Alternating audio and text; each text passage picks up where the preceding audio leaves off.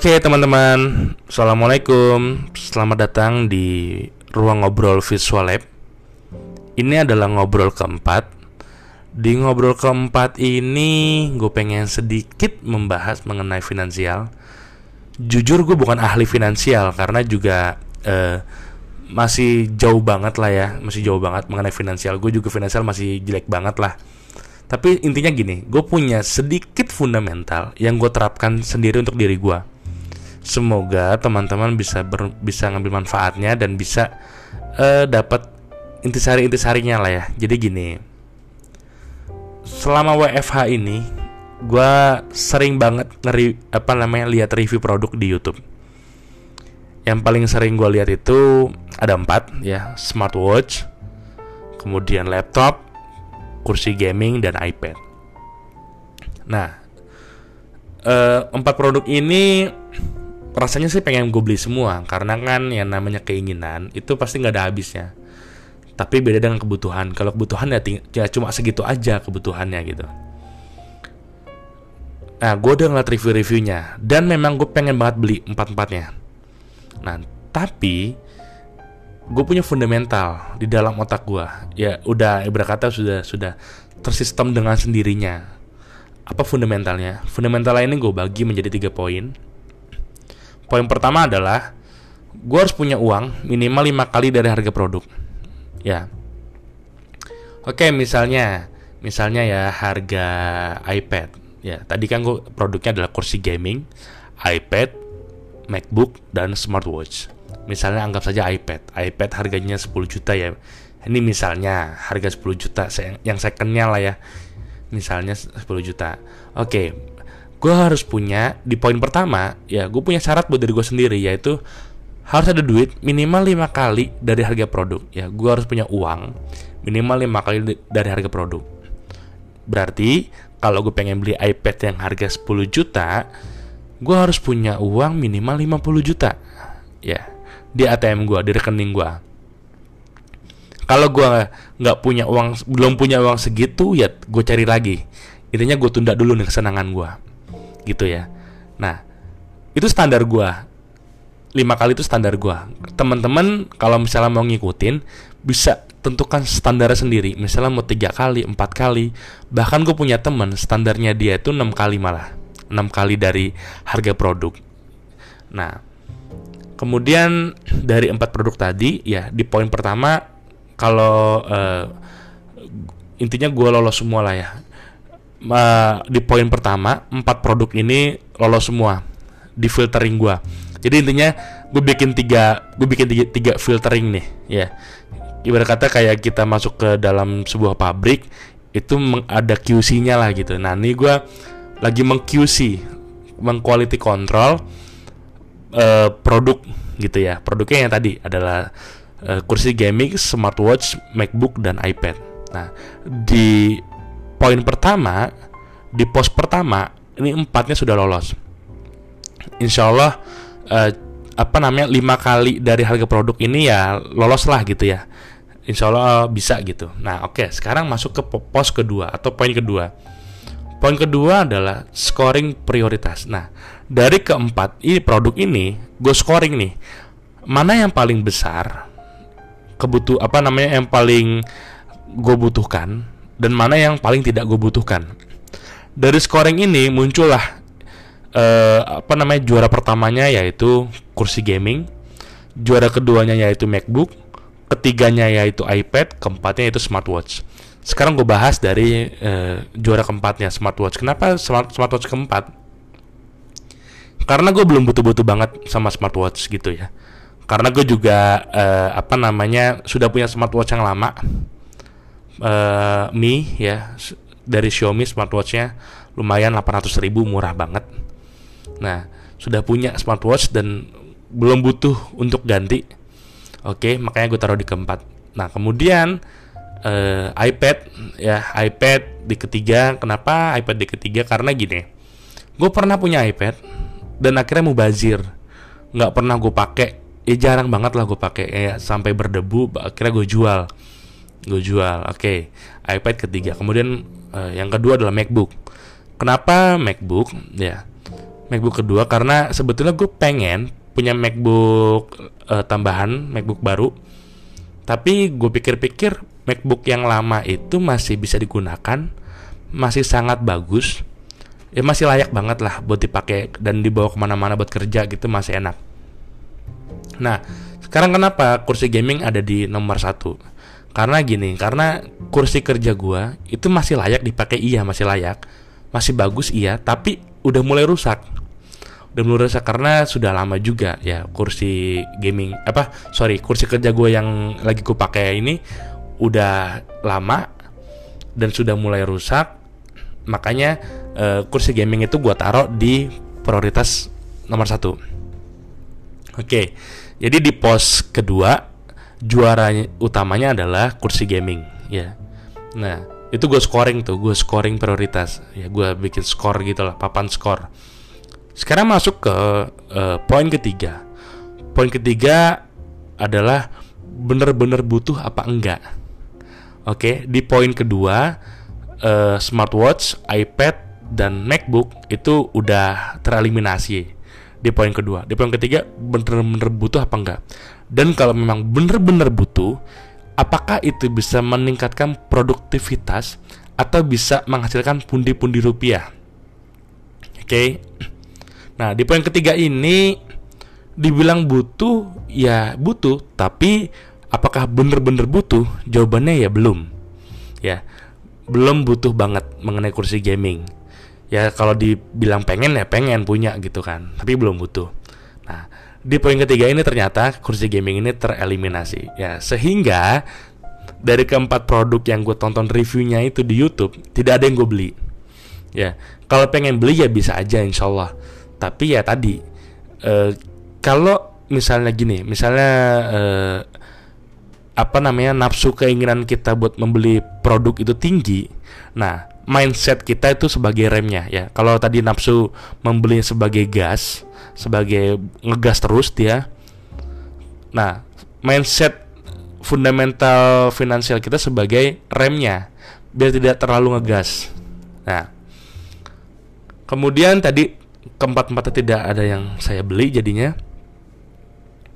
Dan akhirnya ya uang saya terselamatkan lah dari membeli produk yang hanya lapar mata gitu ya.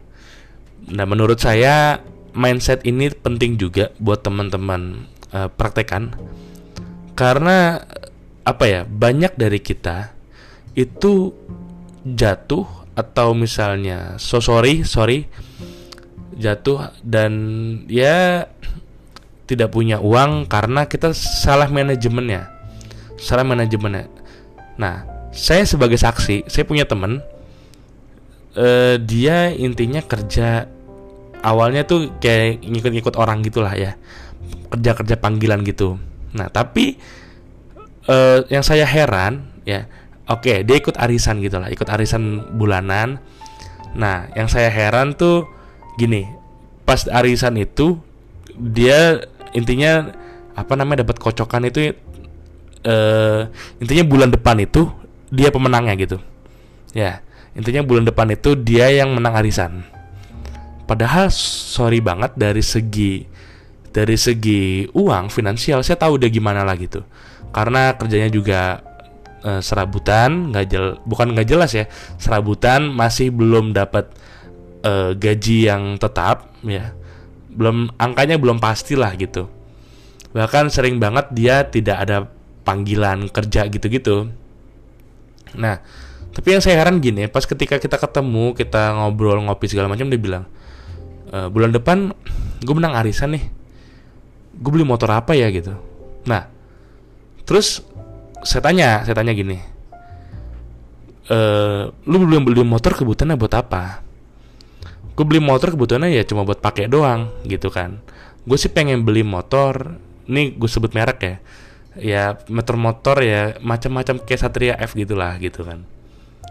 Nah terus akhirnya gue ngasih solusi. Kenapa lu nggak beli motor metik atau motor bebek? Biar lu nanti bisa sekalian jadi ojek online. Gue bilang begitu. Karena ketika lu cuma lu beli motor Satria yang posisi duduknya juga nggak enak banget buat orang di belakang intinya motor-motor itu kan cuma buat motor-motor harian ya bukan buat bukan bisa dipakai untuk komersil lah gitu ya. Nah uh, dia bilang enggak aku pengen beli motor satria aja biar uh, apa namanya biar keren segala macam gitulah. Nah gue intinya teman-teman kayak gitu gue masih punya lah masih punya dan apa namanya gue bergaul sama siapa aja ya gue bergaul sama siapa aja. Tapi ya intinya gue orangnya nggak milih-milih teman intinya gue orangnya nggak milih-milih teman tapi dari situ gue belajar banyak lah. Belajar banyak dari orang-orang lain gitu ya. Nah menurut gue ini adalah pilihan yang sangat disayangkan buat teman gue. Satu posisinya adalah dia uh, sorry banget dia belum ada pekerjaan. Yang tetap ya waktu itu kalau sekarang gue juga nggak tahu. Udah lama juga nih nggak ketemu. Yang kedua adalah arisan itu kan duit kaget ya duit kaget. Duit kaget tapi dia malah pengen beli sesuatu yang menurut gue konsumtif. Nggak bisa dipakai buat komersil lah. Padahal kalau dia beli motor metik atau motor bebek gitu ya bisa tuh dipakai komersil untuk narik ojol gitu kan. Sekarang kalau motornya kayak gitu kemudian penumpang naik juga nggak nyaman penumpangnya gitu kan. Karena bangkunya itu ya kayak agak-agak naik gitulah belakangnya. Paham lah ya teman-teman Nah, mindset-mindset seperti ini menurut saya masih banyak banget di kalangan orang-orang. Ya, dia membeli apa namanya dia dapat uang kaget, kemudian e, ternyata beli, dibeli untuk konsumtif gitu. Ya sama halnya dengan kalau misalnya saya tidak punya mindset fundamental finansial yang saya bikin sendiri buat diri saya, mungkin saya akan membeli produk-produk yang memang harusnya saya belum butuh-butuh banget, tapi ya lapar mata akhirnya saya beli gitu. Ya, seperti seperti itu ya, teman-teman. Jadi uh, di sini saya juga sebenarnya pengen sharing aja, pengen sharing mengenai mindset fundamental saya yang semoga teman-teman ini nanti bisa ngerem ketika uh, apa namanya ketika nafsu belanjanya lagi meningkat. Nah, mindsetnya sebagai remnya gitu. Terus misalnya apa lagi ya? Kalau misalnya beli mobil, beli mobil. Saya tipikal orang beli sesuatu jangankan jangankan barang yang mahal ya. Barang yang murah aja saya mendingan beli second. Jika ada secondnya yang bagus saya mendingan beli second beli secondnya gitu. Nah kenapa? Karena harga second dan barunya itu beda jauh banget padahal fungsinya sama. Karena gini yang kita cari itu adalah fungsi bukan uh, tampilan segala macam. Itu tampilan tuh hal hal sekian ya ya memang masih banyak orang yang mengedepankan tampilan dibandingkan fungsinya. Kalau saya kalau saya tidak, saya mendingan fungsi biarin aja kalau kelihatannya jelek, yang penting fungsinya. Dan kalau bisa dengan produk itu saya jadi berkali-kali lipat produktivitasnya kayak gitu. Saya punya teman, saya punya teman pernah nanya ke saya, uh, dia bilang gini, Lun kalau misalnya lu punya uang satu miliar untuk beli rumah, akan lu belikan rumah atau enggak? Jawaban saya waktu itu adalah jawaban saya adalah tidak. Mendingan gua ngontrak yang setahun 20 juta atau setahun 30 juta. Ya anggaplah setahun 30 juta ya. Nah, gua ngontrak 10 tahun. Langsung gue bayar di awal. Berarti sekitar 300 juta gue ngontrak. Andai kata nih andai kata uh, sudah tidak ada rumah yang harganya 300 juta ya. Andai kata sudah tidak ada harga yang rumah sudah tidak ada rumah yang harga 300 juta tapi pilihannya ya itu mendingan beli rumah 1M atau lu ngontrak. Nah saya mendingan ngontrak. Ngontrak setahun 30 juta langsung saya bayar di awal untuk 10 tahun. 300 juta. Nah 700 juta buat apa? 700 jutanya adalah buat modal. Buat modal untuk uh, dibikin berkali-kali lipat lagi baliknya gitu ya. Masa iya sih 700 juta? Kita tidak bisa ya minimal lah satu kali lipatnya gitu ya. Minimal satu kali lipatnya dari angka itu gitu. Apalagi kalau di online sebetulnya juga kalau usaha online itu juga nggak perlu modal besar ya. Sekarang gini eh, apa namanya uh, kita ngontrak 10 tahun itu juga menurut saya sudah waktu yang cukup lama lah gitu ya. Sudah waktu yang cukup lama. Kita kontrak 10 tahun dan itu 300 juta. Lumayan loh sisanya sisanya adalah 700 juta. Duit itu masih bisa dipakai untuk uh, apa namanya membuat uang 700 juta itu jadi berkali-kali lipat ya. Bahkan bisa ya intinya buat banyak hal lah itu bisa.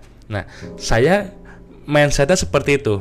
Kalau saya pribadi ya mungkin teman-teman ada yang tidak setuju. Ya mending beli rumah lah nanti udah nggak udah nggak mikirin rumah-rumah lagi. Ya monggo silakan. Ya ini tidak ada salah benar. Tapi kalau saya pribadi mindsetnya gitu. Saya juga nggak tahu saya salah apa enggak saya juga nggak tahu. Tapi ya seperti itu mindset saya. Nah bahkan ya bahkan kalau bisa dibilang uh, untuk beli baju aja ini saya jujur ya untuk beli baju aja saya tuh bener-bener uh, menggunakan tiga poin tadi. Baju harga sekian. Oke di poin pertama gue lolos. Di poin kedua gue oke okay lah butuh banget lah baju tambahan. Tapi di poin ketiga eh sorry. Di poin pertama lolos. Di poin kedua kan scoring prioritas ya. Apakah jadi prioritas uh, baju ini? Ya oke okay, prioritas oke. Okay. di poin ketiga apakah benar-benar butuh uh, untuk baju ya oke okay, baju baju baju. Oh kayaknya enggak deh. Karena gue masih juga masih ada banyak baju gitu. Oke okay, berarti nggak jadi beli baju. Jujur gue sering banget kayak gitu. Gue nggak tahu ya apakah ini bisa dibilang pelit apa enggak ya? Gue juga gue juga kurang paham nih. Ini gue disebutnya apa? Dan apakah gue sudah di jalan yang benar untuk uh, melakukan mindset finansial seperti ini? Gue juga kurang tahu.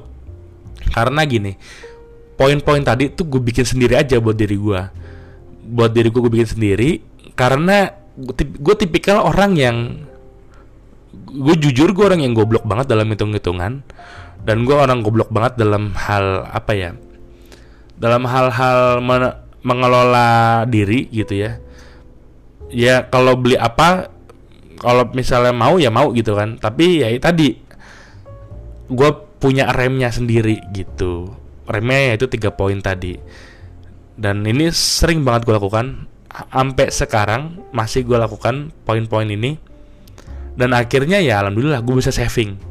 Tapi tapi jujur untuk hal mengenai investasi gue orangnya nggak nggak strict ya. Untuk investasi gue nggak strict. Untuk investasi gue malah uh, banyak ke sana ya banyak ke sana jadi misalnya buat beli baju yang 100 ribu harganya misalnya gue berat. Tapi untuk investasi ikut uh, kelas ikut workshop atau investasi di SDM segala macam itu gue pasti rela keluar berapa gitu. Rela keluar 5 juta 7 juta itu pasti gue rela. Tapi untuk hal-hal yang kayak tadi itu gue strict banget. Walaupun harga 100 ribu gue strict. Kayak gitu sih. Makanya gue hampir uh, jarang banget beli beli barang ya. Termasuk sendal. Gue punya sendal swallow itu udah lama banget. Sampai sekarang masih gue pakai. Sampai sekarang masih gue pakai. Dan baru ya sebelum corona itulah bulan Februari lah gue baru beli sendal lagi. Kalau gue nggak salah sendal swallow gue udah sekitar 2 tahunan ya kalau gue nggak salah. Baru beli sendal lagi itu bulan Februari karena gue uh, ngajak nyokap belanja ke mall ke salah satu outlet uh, outlet fashion gitu. Outlet apa namanya sorry outlet sepatu wanita dan pria. Nyokap gue beli beli barang di situ ya. Kemudian nyokap gue bilang lun ada sendal cowok bagus juga nih di sini di toko yang itu di toko yang sama. Terus gue gue berpikir oh iya ya sekali kali lah gue beli sendal masa gue pakai swallow terus. Akhirnya gue beli. Sendalnya juga lagi diskon dari 300 jadi 150 lumayan. Diskon 50 persen. Nah oh ya kalau buat orang tua juga jangan strict ya. Intinya kalau buat orang lain buat sedekah buat orang tua buat investasi segala macam jangan strict. Tapi kalau buat diri kita sendiri kita harus strict. Paham ya? Eh, kita harus kalau buat orang lain orang tua tadi sedekah zakat habis itu buat investasi dan buat belajar segala macam jangan strict. Tapi kalau buat diri sendiri strict gitu. Itu rumusan gua. Mungkin gitu aja teman-teman. Terima kasih. Ini udah hampir 20 menit. Semoga bermanfaat. Assalamualaikum warahmatullahi wabarakatuh